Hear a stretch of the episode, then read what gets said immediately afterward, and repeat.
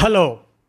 కానమోకు కథావచనం మోహనవచనం పరిజ్ఞాన హితబాండం శ్రోతలకు ఆహ్వానం నమస్కారం.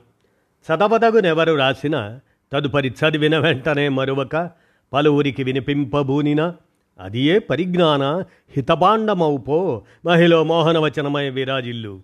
పరిజ్ఞాన హితబాండం లక్ష్యం ప్రతివారీ సమాచార హక్కు ఆస్ఫూర్తితోనే ఇప్పుడు.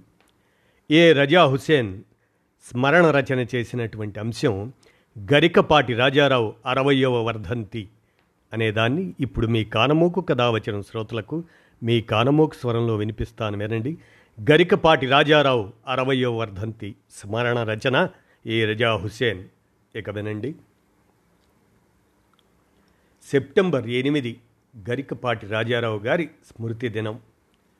ఈయన సామాన్యుడు కాడు. ప్రజానాట్య మండలి రూపకర్త ఆయనే. ఆంధ్రప్రదేశ్లో ప్రజానాట్య మండలికి వ్యవస్థాపక కార్యదర్శి డాక్టర్ గరికపాటి రాజారావు గారు. జాతీయ అంతర్జాతీయ స్థాయిల్లో జరిగే ప్రజా వ్యతిరేక నిర్ణయాలను ఈ ప్రజానాట్య మండలి కళారూపాల ద్వారా రాజారావు గారు ఎండగట్టేవారు. అప్పట్లో ప్రజా చైతన్యం అంటే ప్రజా నాట్య మండలే అన్నట్లు రాజారావు గారు తీర్చిదిద్దారు. పంతొమ్మిది వందల నలభై మూడులో ఏర్పడిన ప్రజానాట్య మండలి తొలి రోజుల్లో సామ్రాజ్యవాదానికి వ్యతిరేకంగా ప్రదర్శనలు జరిపింది. ఆ తర్వాత అవిశ్రాంతంగా ప్రజా సమస్యలపై అవగాహన కల్పిస్తూ నేటికి అవిశ్రాంతంగా పోరాడుతూనే ఉంది.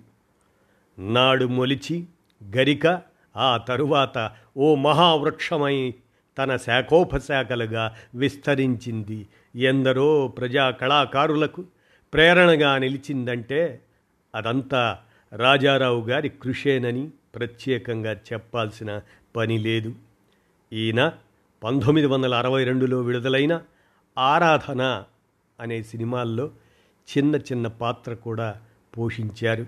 కానీ సినీ రంగంలో నిలదొక్కుకోలేకపోయారు. హోమియో డాక్టర్గా మంచి ప్రాక్టీస్ ఉండేది.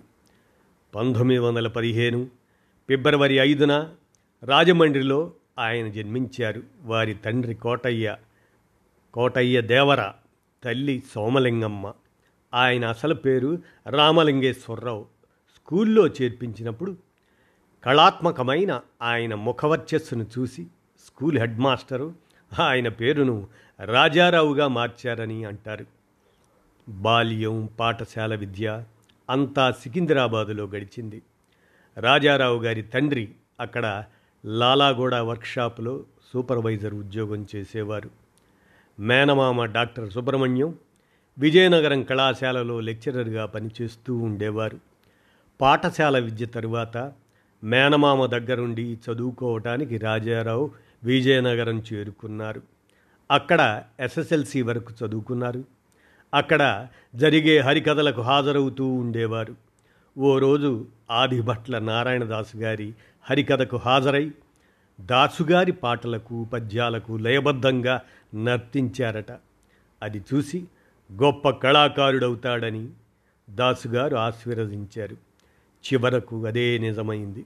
డాక్టర్ రాజారావు నటుడు రచయిత ప్రయోక్త ప్రజానాట్య మండలిని నిర్వహించినటువంటి వ్యక్తిగా ప్రధాన కార్యదర్శిగా విలువైన సేవలు అందించారు. సుంకర వాసిరెడ్డి రచించిన మా భూమి నాటకాన్ని కొన్ని వందల సార్లు ప్రదర్శించారు. నూట ఎనిమిది నాటక దళాలను ఏర్పాటు చేసి మా భూమి నాటక ప్రదర్శనలను గ్రామ గ్రామాన ప్రదర్శింపజేశారు. ప్రజానాట్య మండలిలో తనతో పాటు పనిచేసిన ఎంతోమంది కళాకారులకు తాను తీసిన పుట్టిల్లు అనే సినిమాలో నటించే అవకాశం కల్పించారు. అలా అల్లు రామలింగయ్య జమున మొదలైన ప్రజా కళాకారులు ఆ సినిమా ద్వారా వెండితెరకు పరిచయం అయ్యారు బుర్రకథ సామ్రాట్ షేక్ నాజర్ కూడా ఈ సినిమా ద్వారానే పరిచయం అయ్యారు వైద్యుడిగా కూడా రాజారావు సుప్రసిద్ధులు. ఆయన ఇంటి ముందు రోగులు బారులు తీరి ఉండేవారు. ఫీజు ఇవ్వలేని పేదలకు ఉచితంగా వైద్యం చేసేవారు. మందులు పండ్లు కూడా ఆయనే ఇచ్చేవారు. రాజారావు తన సినిమా పుట్టిల్లు ఆఖరి దశకు చేరుకుంది. మిగిలిన సినిమాను పూర్తి చేయటానికి కొంత సొమ్మును అప్పుగా తీసుకున్నాడు. అదే సమయంలో ప్రత్యేక రాష్ట్రం కోసం నిరహార దీక్ష చేస్తున్న పొట్టి శ్రీరాములు మరణించారు. అప్పుగా తెచ్చిన డబ్బును సినిమాను పూర్తి చేయటానికి కాకుండా మరణించిన ఆ త్యాగమూర్తి పొట్టి శ్రీరాములు గారి మీద ఒక డాక్యుమెంటరీ చిత్రాన్ని నిర్మించి అన్ని సినిమా థియేటర్లలోనూ విడుదల చేయించారు రాజారావు గారు. ఆ తరువాత విడుదలైన పుట్టిల్లు సినిమా పెద్దగా ఆడలేదు. రాజారావుకు ఆర్థికంగా దెబ్బ తగిలింది. ఆయన నిర్వహించిన నాటకాల్లో మరో ముఖ్యమైన నాటకం జై భవానీ. ఇది గొప్ప దేశభక్తి నాటకం. దీన్ని మరాఠీ నుంచి ఎవరో అనువదిస్తే దాన్ని రాజారావు ప్రదర్శించారు. నేటి సినీ నటి వాణిశ్రీ ఈ నాటకంలో నటించేది. జై భవానీ నాటకాన్ని ప్రదర్శించే సమయంలో గుండెపోటు రావటంతో తీవ్ర అస్వస్థులయ్యారు రాజారావు గారు. అదే సమయంలో దేవుడు చేసిన మేలు అనే చిత్రాన్ని నిర్మించిన ఆర్థిక కారణాల వల్ల ఆ చిత్రం విడుదల కాలేదు. మానసికంగా కుంగిపోయిన రాజారావు గారు పంతొమ్మిది వందల అరవై మూడు సెప్టెంబర్ ఎనిమిదిన అంటే అరవై సంవత్సరాల క్రితం మద్రాసులో మరణించారు. తెలుగు నాటక రంగ చరిత్రలో గరికపాటి రాజారావు గారిది ఒక ప్రత్యేక అధ్యాయం అని అంటూ గరికపాటి రాజారావు అరవయో వర్ధంతి సందర్భంగా సంస్మరణ రచనను ఏ రజా హుసేన్ చేయగా మీ కానమోకు కథ వచ్చిన శ్రోతలకు మీ కానమోకు స్వరంలో వినిపించాను. విన్నారుగా? ధన్యవాదాలు. హలో కానమోకు కథావచనం మోహనవచనం పరిజ్ఞాన హితబాండం శ్రోతలకు ఆహ్వానం నమస్కారం. చదవదగునెవరు రాసిన తదుపరి చదివిన వెంటనే మరువక పలువురికి వినిపింపబూనినా అది ఏ పరిజ్ఞాన హితబాండమౌపో మహిళ మోహనవచనమై విరాజిల్లు. పరిజ్ఞాన హితబాండం లక్ష్యం ప్రతివారీ సమాచార హక్కు. ఆస్ఫూర్తితోనే ఇప్పుడు ఇఫ్ టు ప్రసాద్ విరచిత అంశం. కుహనా సనాతనవాదులు కపట వేషధారులు అనేటువంటి అంశాన్ని ఇప్పుడు మీ కానమోకు కథ వచ్చిన శ్రోతలకు మీ కానమోకు స్వరంలో వినిపిస్తాను వినండి. కుహనా సనాతనవాదులు కపట వేషధారులు ఇక వినండి. పాత రూటు వదిలి కొత్త ఎత్తుగడలకు సిద్ధపడితే ఫలితాలు ఇప్పటికంటే ఎక్కువే వస్తాయేమో. కుహనా సనాతనుల సవాళ్ళకి జవాబు ఇవ్వడం కాకుండా చిత్తశుద్ధితో సనాతన ధర్మాచరణకు దిగి నిజ సన్యాసులుగా రుజువు చేసుకోవాలని సవాలు విసిరితే వాళ్ళ భక్తజనంలోనూ వారిని దోషుల్ని చేసే సావకాశం మనకి లభిస్తుందేమో? వాళ్ళకి జవాబు ఇచ్చే నేటి స్థానాల్ని వదిలేసి రేపు ప్రశ్నించే స్థానాన్ని ఎంచుకోవడం మనకు ఉత్తమ అనుసరణీయ వైఖరి అవుతుందేమో? ప్రియమైన మిత్రులారా అడిగేవాడికి చెప్పేవాడు లోకువా అనేది లోకుల సామెత. అది ఉత్తుత్తిగా ఉనికిలోకి రాలేదు. దాన్ని కుహనా సనాతన ధార్మిక శక్తులు మతోన్మాద శక్తులు బాగా వంట పట్టించుకున్నాయి. దాన్ని వాళ్ళు ఆచరిస్తూ సమాజంలో మనలను అప్రతిష్ట పాల్చేయడానికి ప్రయత్నిస్తున్నాయి. వారి నుండి నేర్చుకొని తిరిగి వాళ్ళపై గురి పెడదాం. కార్పొరేటీకరణ చెందిన రాజకీయ ఘరానా నేర శక్తులు నేడు దేశ ప్రజలకి వ్యతిరేకంగా ఘోర నేరాలు చేయటం తెలిసిందే. అట్టి నేరాలను కప్పిపెట్టుకునే లక్ష్యంతో తమ ప్రత్యర్థి శక్తుల్ని ఉక్కిరి బిక్కిరిగా ప్రశ్నల్ని వేస్తున్నాయి. జనం పక్షాన పనిచేసే రాజకీయ సంస్థలు సైతం క్రిమినల్ శక్తుల సవాళ్ళకు జవాబులు చెప్పుకోవడం వివరణలు ఇచ్చుకోవటం రెచ్చిపోయి అసహనంతో కౌంటర్ సవాళ్ళకు దిగటం తెలిసిందే. ఈ పద్ధతి ఇలా కొనసాగాల? లేదా మన ఎత్తుగడల్ని మార్చుకునే అవకాశం ఏదైనా ఉందా? Babri Masjid Godhra Ayodhya three seventy thirty five A రద్దు గోరక్షణ హిజాబ్ యూనిఫామ్ సివిల్ కోడ్ తాజాగా దేశం పేరు. ఇలా వాళ్ళకు చర్చనీయాంశం కావాలి. వాటిపై వాళ్ళు వరుస ప్రశ్నలు వేస్తారు. మనమేమో జవాబులు చెబుతూనో వివరణలను ఇస్తూనూ ఉండాలి. టీచరు స్కూల్ పిల్లల్ని ప్రశ్నల్ని వేస్తే చేతులు కట్టుకొని పిల్లలు జవాబు చెప్పే స్థితిని కల్పిస్తున్నారు. నిజానికి వాళ్ళు మనకు టీచర్లు కాదు. వాళ్ళ వద్ద మనం పిల్లలం అంతకన్నా కాదు.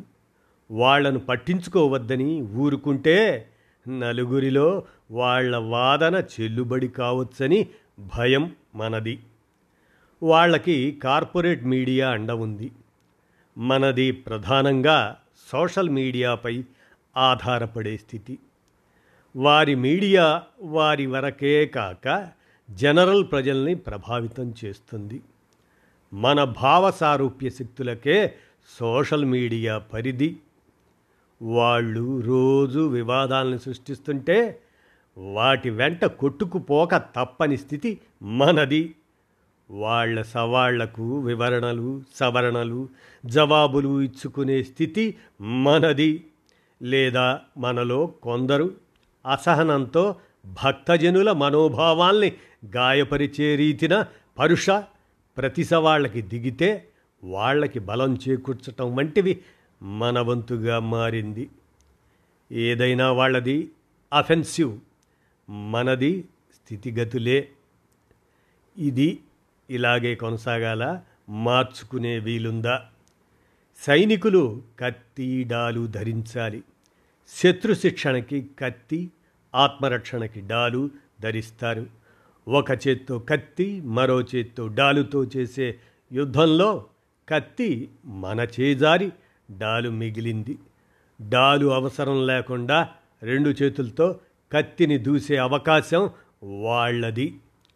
అఫెన్సివ్ స్థితి వాళ్ళది డిఫెన్స్ స్థితి మనది. ఇలా మన చేజారిన కత్తి తిరిగి ధరించే అవకాశం లేదా? అది సిద్ధాంతమైన మతమైన ధర్మమైన నీతి అయినా కాలాన్ని బట్టి మారకపోతే సనాతనం. కాలానుగుణంగా మారితే ఆధునికం. సనాతనానికి వ్యతిరేక పదం ఆధునికం. లౌకికవాదులుగా భౌతికవాదులుగా విజ్ఞాన శాస్త్ర అనుకూలవాదులుగా సామాజిక సిద్ధాంతాల వాదులుగా తాత్వికంగా మనం అత్యాధునికులం. వాళ్ళ మాటల్లో మాత్రమే సనాతనులు చేతల్లో విశృంఖల ఆధునికులు. క్రమబద్ధ హేతుబద్ధ విజ్ఞానబద్ధ ఆధునికత మనది. ప్రకృతి వ్యతిరేక మానవజాతి వ్యతిరేక విధ్వంసకర ఆధునికత వాళ్ళది. మాటలకు చేతలకు మధ్య తేడా లేని వాళ్ళం మనం. అవి చెప్పేదొకటి చేసేదొకటి కోవలోకి వాళ్ళు వస్తారు. హిందూ క్రిస్టియన్ ఇస్లాం సహా ప్రపంచంలో నేటికి ఉనికిలో ఉన్న మతాలు ఆధునికతకు గురైనవే. అవి సనాతన మతాలుగా ఉండి ఉంటే ఎప్పుడో అంతరించేవి. వైదిక మతం ఆధునికతకు గురైన ఫలితమే హిందూ మతం. వర్ణ వ్యవస్థ కూడా ఆధునికకు గురైనందునే కుల వ్యవస్థ ఏర్పడింది. ప్రతి ఆధునిక పరివర్తన విధిగా ప్రగతిశీల మార్పు కానక్కర్లేదు. అది ఒకవేళ మారని సనాతనమైతే ప్రగతి వ్యతిరేక మార్పు కూడా జరగకూడదు. ప్రగతి వ్యతిరేక లేదా ప్రగతిశీల సంస్కరణలతో నిత్యం చలనశీలమైనదే హిందూ మతం. అది సనాతన మతం కాదు. మతాలను అనుసరించే సామాన్య ప్రజలు నిత్య జీవితంలో భౌతికవాదులే. జబ్బు చేస్తే మానసికంగా దేవుళ్ళను మొక్కుతారు. భౌతికంగా చికిత్స కోసం సైన్స్ ఆధారిత ఆధునిక హాస్పిటళ్ళకు వెళ్తారు. ఇలా ఉదాహరణలు ఎన్నెన్నో. నిజానికి అడుగడుగున సామాన్య హిందూ మత జనం సనాతన ధర్మాన్ని ధిక్కరిస్తున్నారు. వారు సనాతనులు కారు. వారు జీవించే ఆర్థిక సామాజిక స్థితిగతులు మానసికంగా ప్రజల్ని భావవాదులుగా ఉండొచ్చు. ఉంచొచ్చు కూడా. ఆ ప్రజలది ద్వంద్వ వైఖరి కాదు. ప్రజల్ని మోసగించే వాళ్ళ వైఖరి వేరు. మాటల్లో ప్రజలకి సనాతన ధర్మాన్ని బోధిస్తూ చేతల్లో మాత్రం విశృంఖల ఆధునిక సకల సౌకర్యాలు సుఖ సౌఖ్యాల్ని అనుభవిస్తున్న వాళ్ళే మత బోధకులు.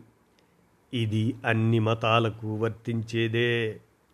భూమి గుండ్రంగా ఉందంటే బ్రూనోను సజీవ దహనం చేసిన క్రిస్టియన్ మత స్త్రీలు పరపురుషులతో మాట్లాడితే రాళ్ళతో కొట్టి చంపిన ఇస్లాం మత భర్త మరణిస్తే భార్యను సతీ సహగమనం పేరిట చితికి కట్టి సజీవ దహనం చేసిన హిందూ మత ధర్మాలు నేడు లేవు. అంటే ఇవన్నీ సనాతన ధర్మం పాటించే మతాలు కావు. తరతమ స్థాయిల్లో ఆధునికతకి గురైనవే. ఉదయగిరి శపించకముందే సనాతన ధర్మం నాశనమైనవే. ప్రాచీన కాల పురుషులు మునులు సనాతన ధర్మ పారాయణులే కావచ్చు. విశ్వామిత్ర వశిష్ఠ భృగు అగస్త్య వంటి ఋషులు సనాతనులే. వాళ్ళు పచ్చి దుంపలు ఆకులు తిని బతికారు. చెప్పుల్ని సైతం ఆధునికతకి ప్రతీక అని ఉత్తికాళ్ళతో నడిచారు. నారబట్టలే ధరించారు. ఉత్పత్తి సంబంధాలతో నాటి గ్రామీణ ప్రాంతాల్లో మార్పు వల్ల ఆధునికతతో మలినమైపోతున్నాయని భావించి జనవాసాల నుండి కారడవులకు వెళ్ళి మునులు ఆశ్రమ జీవితం సాగించారు. నిజమైన సనాతన ధర్మానికి వారే ప్రతీకలు. సామాజిక ఉత్పత్తి శక్తులు మారే క్రమంలో కూడా మారనిదే సనాతన ధర్మం. అలాంటి సనాతన ధార్మికవేత్తలు నేటికి జీవిస్తూ ఉంటే ఉదయగిరి స్టాలిన్కి సవాళ్ళు విసిరే హక్కు ఉంటుంది. ఆధునిక స్వామీజీలకు అలాంటి హక్కు ఏ కోశానా లేదు. వర్ణ వ్యవస్థ పరిరక్షణ కోసం వర్ణాశ్రమ ధార్మిక విధానాన్ని ఉనికిలోకి తెచ్చారు. అది వర్ణ ధర్మం ఆశ్రమ ధర్మం రెండింటితో ముడిపడింది.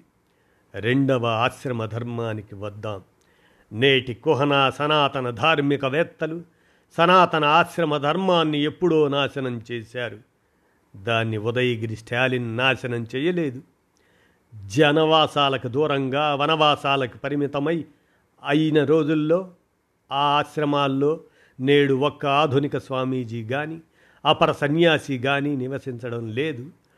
పైగా మహానగరాల్లో పరమ విలాసవంతమైన గొప్ప భవనాలు నిర్మించుకొని ఆధునిక సౌకర్యాలతో భోగభాగ్యాలతో ఏసీల్లో ఆధునిక స్వామీజీలు వెలిశారు. వీళ్ళే కుహన సనాతనవాదులు. మొదటి అంశమైన వర్ణధర్మానికి వద్దాం.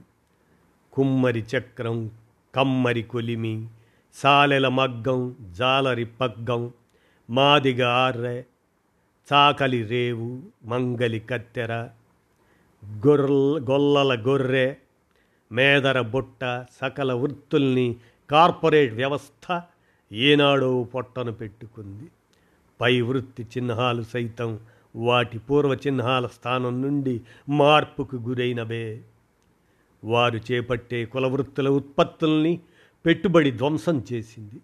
ఒకవైపు గత కులవృత్తి ధర్మాన్ని ధ్వంసం చేస్తూ మరోవైపు అనాగరిక కుల వ్యవస్థ పరిరక్షణకు పూనుకుంది. పైగా కార్పొరేట్ వ్యవస్థ ప్రయోజనాలకు లోబడి ఆధునికీకరణ ఆ ప్రక్రియకి శక్తివంతమైన సాధనంగా మార్చింది. ఇదే కుహన సనాతన ధార్మిక వ్యవస్థ. ఆధునిక సౌకర్యాలు సమస్త భోగ భాగ్యాలు సుఖ సౌఖ్యాలు మస్తుగా అనుభవించే ఆధునిక స్వామీజీలు బాబాలు సనాతనులు కాదు. వీరు భారీ సభల్లో ఆధునిక మైక్ సెట్లతో ప్రసంగిస్తారు. వారి ఆశ్రమాలు ఆధునిక శాస్త్ర సాంకేతిక వసతి సౌకర్యాలతో ఇంద్రభవన్లులా ఉంటాయి. వారు ఏసీ వసతి లేకుండా ఏసీ కారు లేకుండా విమాన వసతి లేకుండా జీవించలేరు. ఇంటర్నెట్ సౌకర్యాలను కూడా తమ మతతత్వ పబ్లిసిటీకి వాడతారు. ఇన్ని చేసినా వాళ్ళకు వంటవాళ్ళు కూలీలు శ్రామికులు ఉండాలి. వాళ్ళు శిష్ట బ్రాహ్మణులు కాదు. వాళ్ళ దృష్టిలో అప్రాచ్యులే. వారి సేవలు లేకుండా ఒక్కరోజు కూడా జీవించలేరు. వాళ్ళు ఏ వర్ణాశ్రమ ధర్మ పరిరక్షణ గూర్చి ధర్మోపన్యాసాలు చేస్తారో తమ ఆచరణలో ఒక్కరోజు పాటించలేరు. అడుగడుగున సనాతన ధర్మాన్ని ఉల్లంఘిస్తారు. సనాతన ధర్మనాశనం కావాలని ఉదయగిరి స్టాలిన్ కొత్తగా శాపం పెట్టలేదు. విశృంఖల ఆధునిక సౌకర్యవంత విలాస జీవితానికి అలవాటు పడ్డ బూటగ సనాతనవాదులే దాన్ని నాశనం చేశారు. సనాతన ధర్మ నాశనం ఉదయగిరి వల్ల జరిగింది కాదు. స్టాలిన్ది భావజాలంగా ఓ సామాజిక అవగాహన మాత్రమే. దాన్ని నాశనం చేయడంలో అత్యధిక పాత్రను పోషించే వాళ్ళకు వాళ్ళు కుహనా సనాతనులే నరకాల్సింది ఉదయగిరి స్టాలిన్ తల కాదు. అదే శిక్ష అయినట్లయితే ఆయన తల అడిగేవారి తల మాత్రమే. విశ్వామిత్ర అగస్త్య మహర్షుల్లా సనాతన ధర్మమూర్తులై వారు దాని పరిరక్షకులుగా మారాలని డిమాండ్ చేద్దాం. స్వచ్ఛమైన సనాతన ధర్మ పరిరక్షకులుగా నేడు వాళ్ళు మారాలంటే హరిద్వార్ ఋషికేశ్ హిమాలయ గుహలకు వెళ్ళాలి. నిజానికి అవి కూడా సనాతన ధర్మ కేంద్రాలు కాజాలవు. అవి ఆధునికతతో మలినమై అర్హతను కోల్పోయాయి. ప్రాచీన దండకారణ్యం కూడా ఋషి జీవితానికి వనరుగా లేదు. అది కార్పొరేట్ల కబ్జా కోరల్లో విశృంఖల ఆధునికతతో విషతుల్యమై కలుషితమైపోయింది. హిమాలయ గుహల్ని వెతికి పట్టుకొని మానవ సంచారం లేని చోటకి మకాం మార్చాలని వాళ్ళని నిలదీద్దాం. అది కూడా అంబానీ ఆదాని అడ్డాగా మారితే పరలోక ప్రాప్తికి సిద్ధపడాలి. వారికి మరో మార్గం లేదు. నేటి కపట సనాతన సన్యాసులు దొంగ ధార్మికవేత్తల వాదనల ప్రకారం వివేకానంద స్వామీజీకి తొలుత ఉరిశిక్ష వేయాలి. కాలానుగుణంగా హిందూ మతం మారకపోతే అది కాలగర్భంలో నశిస్తుందని వివేకానంద శపించాడు. ఆయన లక్ష్యం ఏమిటో మరో సందర్భంలో మాట్లాడుకుందాం. కావున ఉదయగిరి స్టాలిన్ కంటే ముందే వివేకానంద అట్టి శిక్షకు అర్హుడు. సనాతన మత ధర్మాన్ని నేడు భ్రష్టు పట్టిస్తున్న వాళ్ళలో మోడీ షా ఇటువంటి వాళ్ళు మొదటి వరుసలో ఉంటారు. నేడు పవిత్ర గంగా యమున నుండి పవిత్ర హిమాలయాల వరకు కలుషితం చేస్తూ రాముడు సీతమ్మలు నడిచిన దండకారణ్యాన్ని కార్పొరేట్లకు అప్పగిస్తూ సనాతన ధర్మ విరుద్ధమైన అధర్మ అపవిత్ర పాప కార్యాలు చేస్తూ పాలించే మోడీ సర్కార్ని మొదటి శిక్ష మొదటిగా శిక్షించాలని డిమాండ్ చేద్దాం. నేడు వివేకానంద జీవించి లేరు మోడీ షా ఉన్నారు. శిక్షించటకు అవకాశం ఉంది. కందమూలాది ఆహారాల నారబట్టలతో పాదరక్షలు లేకుండా క్రూరముగాల అడవుల్లో సనాతన ధర్మం ఏపుగా కాకపోయినా పై పైన వర్ధిల్లుతుంది. ఆ ఆశ్రమ జీవితాల్ని ఎవరు ఎంచుకోగలరో వారికి మాత్రమే సనాతన ధర్మంపై మాట్లాడే హక్కు ఉంది. సనాతన ధర్మ పరిరక్షణ కోరే సంస్థ ఆర్ఎస్ఎస్ అందులో సభ్యులుగా మోడీ షా హస్తినాపుర పాలన సాగిస్తున్నారు. రోజుకొక ఇరవై లక్షల ఆధునిక దుస్తులు ధరించి దేశాన్ని బడా కార్పొరేట్లకు అప్పగిస్తూ సనాతన ధర్మాన్ని ఘోరంగా భ్రష్టు పట్టించడంలో మోడీ కీలక పాత్రధారిగా ఉన్నాడు. సనాతన ధర్మ పరిరక్షణ కోరేవాళ్ళు మోడీ షాల తలల్ని కోరాలని మనం డిమాండ్ చేద్దాం. మనం నిజాయితీగా లౌకికవాదులం. అయినా వాళ్ళు మనల్ని కుహనా లౌకికవాదులని నిత్యం నిందిస్తున్నారు. నిజానికి వాళ్ళు కుహనా సనాతనవాదులు. మనం మాత్రం వాళ్ళను ఆ కోణంలో విమర్శించడం లేదు. అది వాళ్ళకు అలుసుగా ఉంది. వాళ్ళ నగ్న స్వరూపంతో పాటు ప్రజా వ్యతిరేక నైజం మీద మనవారితో కూడిన సోషల్ మీడియాలో మన వరకు మనమే బహిర్గతం చేస్తే సరిపోదు. కుహనా సనాతన పండిత వర్గాలు దొంగ సన్యాసులు కపట స్వాములతో పాటు వారి అండతో అధికారాన్ని నిలబెట్టుకునే లక్ష్యం గల కార్పొరేట్ అనుకూల మతతత్వ సర్కార్ని కూడా ప్రశ్నిద్దాం. దాన్ని అమాయకంగా నమ్మే సామాన్య ప్రజల్లో దీన్నొక చర్చనీయాంశం చేద్దాం. చేతల్లో భౌతికవాదులుగా మానసికంగా దైవభక్తులుగా ఉండే ప్రజలు కపట మత ధర్మ బోధకుల చేత ప్రభావితమయ్యే పరిస్థితి ఉంది. అట్టి ప్రజల్లో ఇదొక చర్చనీయాంశం చేయాలి. ఈ కపట వేషధారుల ముసుగును తొలగించి జనం ఎదుట నడి వీధుల్లో రాజకీయ దిగంబరుల్ని చేయాలి. మన తక్షణ కర్తవ్యాలలో ఇదొకటిగా మార్చాల్సిన అవసరం ఉందేమో? ఈ దృక్కోణపు వెలుగులో కూడా మనం ఆలోచిస్తే మంచిదేమో అంటూ ఇఫ్టు ప్రసాద్ వీరి విరచితమైనటువంటి ఈ అంశం. కుహన సనాతనవాదులు కపట వేషధారులు అనేటువంటి అంశాన్ని మీ కానమోకు కథావచన వచ్చిన శ్రోతలకు మీ కానమోకు స్వరంలో వినిపించాను. విన్నారుగా? ధన్యవాదాలు.